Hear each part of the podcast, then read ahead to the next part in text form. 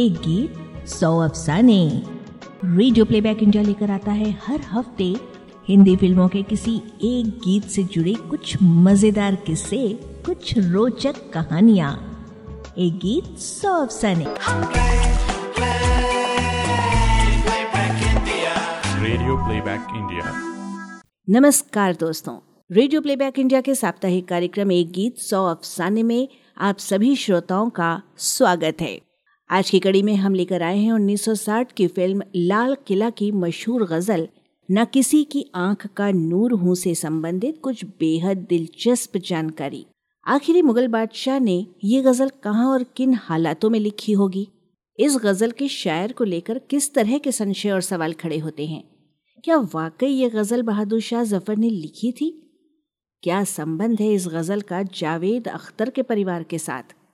जानिए संगीतकार S N Tripathi और मदन मोहन के भी उद्गार इस गज़ल को लेकर।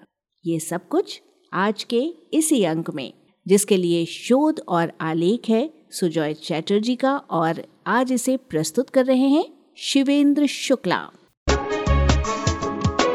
फ़िल्म निर्माण के पहले दौर से ही पौराणिक, धार्मिक और ऐतिहासिक फ़िल्मों का अपना अलग जॉनर रहा है।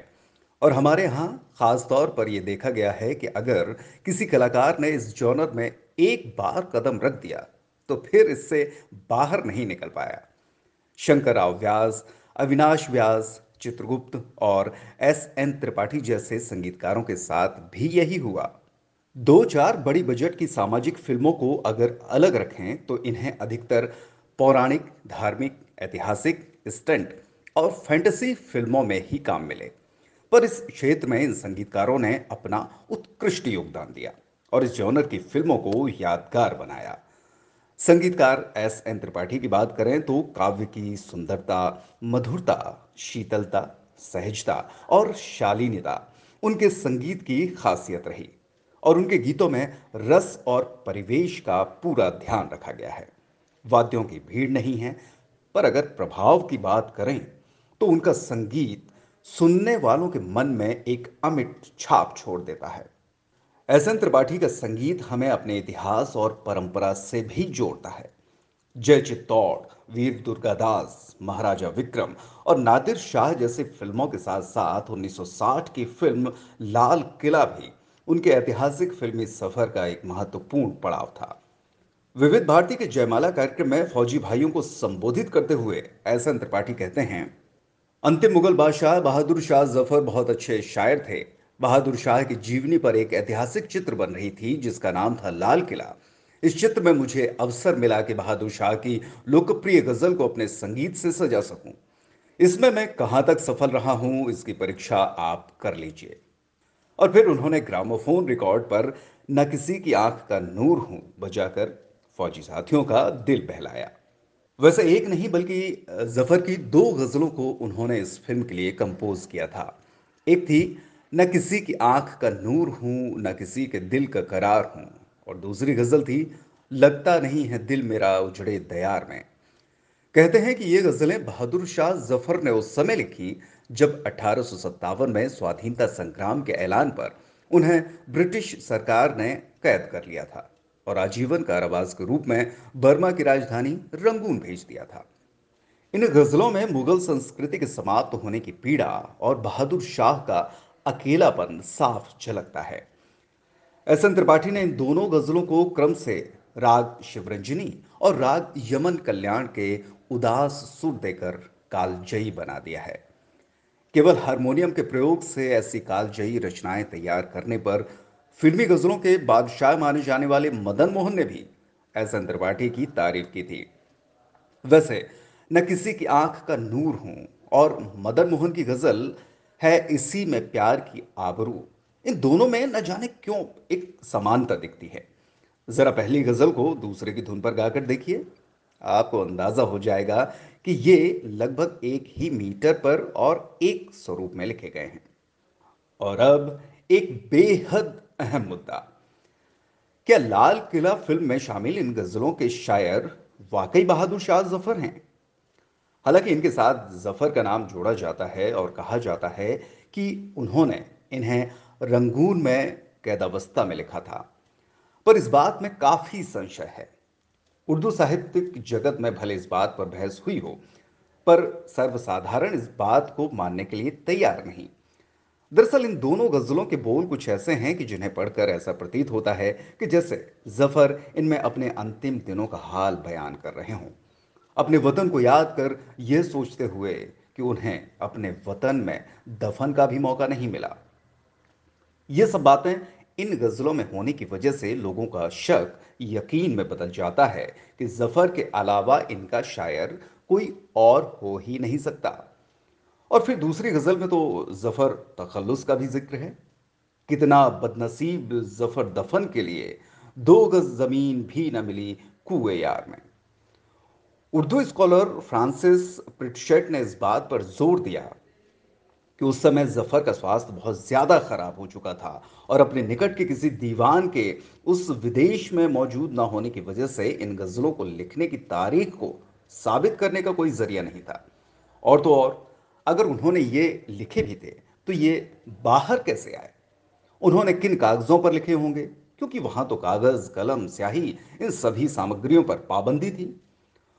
फ्रांसिस ने इस बात पर भी ज़ोर दिया इस बात का कोई प्रमाण नहीं है कि ज़फ़र ने अठारह सौ सत्तावन के बाद कोई भी शायरी लिखी हो, और खासकर रंगून में कैद हो जाने के बाद तो बिल्कुल नहीं। यह वाकई रोचक बात है कि जहाँ इन दो गजलों के शायर के बारे में संशय है तो वहीं दूसरी ओर, ये दो गजलें ज़फ़र की सबसे लोकप्रिय दो गजलें मानी जाती हैं। दिल्ली यूनिवर्सिटी के उर्दू स्कॉलर डॉक्टर जहीर अहमद सिद्दीकी ने डॉक्टर असलम फारूकी की किताब लाल सब्ज कबूतरों की छतरी में इस बात का खुलासा किया है कि उम्र दराज मांग के लाई थी चार दिन, दो अर्जों में कट गए दो इंतज़ार में। शेर जो बहादुर शाह ज़फ़र के नाम से मंसूब है, इसे दरअसल सीमाब अकबराबादी ने लिखा है। डॉक्टर फारूकी ने बताया कि सीमाब के शेर में लाए थे की जगह लाई थी है। इस शेर का ज़फ़र के चार दीवानों में कहीं भी ज़िक्र नहीं है। और केवल इस बात के लिए कि मक्ते में ज़फ़र के तखल्लुस का ज़िक्र है और शेर ज़फ़र के स्टाइल का है, इसे ज़फ़र के नाम नहीं कर दिया जाना चाहिए। डॉक्टर फारूकी ने न किसी की आँख का नूर हूँ के बारे में कहा कि इसके असली शायर थे 19वीं सदी के मशहूर शायर मुजदर खैराबादी। जो शायर व फिल्मी गीतकार जानिसार अख्तर के पिता व जावेद अख्तर के दादा थे।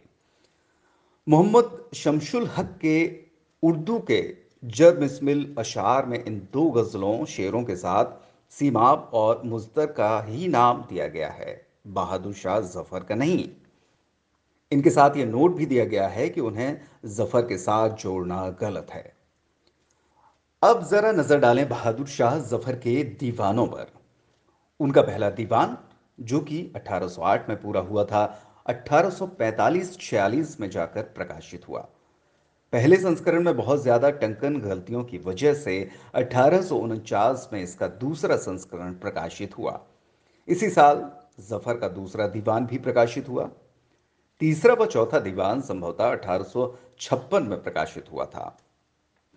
चारों दीवानों का संग्रह या कुलियात पहली बार अठारह में और फिर उसके बाद 1870 1887 में प्रकाशित हुआ। बहादुर शाह ज़फ़र के रंगून के दिन के बारे में हमें बहुत कम मालूम है, पर अहम बात यह है कि उन्हें वहाँ कैद में कागज़, कलम और स्याही की इजाज़त नहीं थी।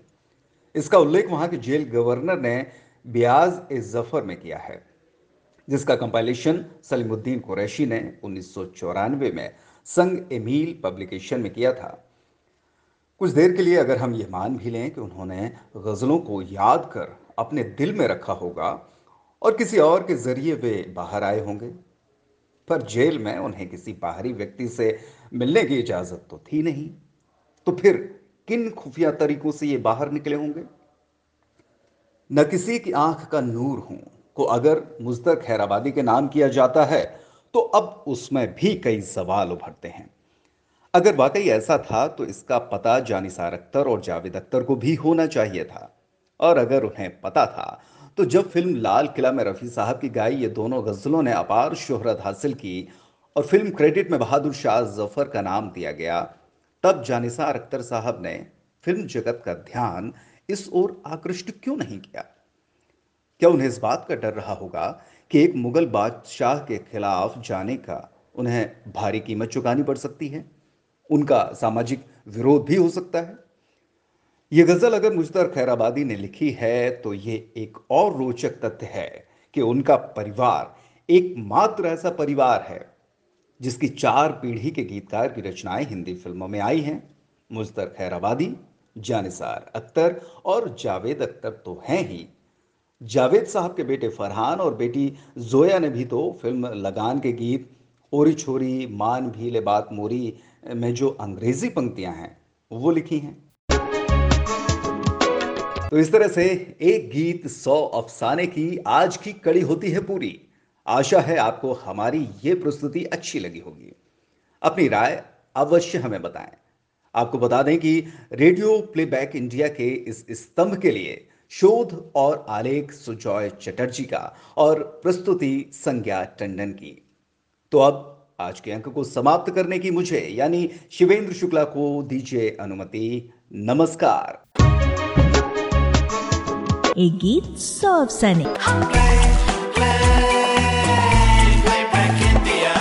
Radio Playback India.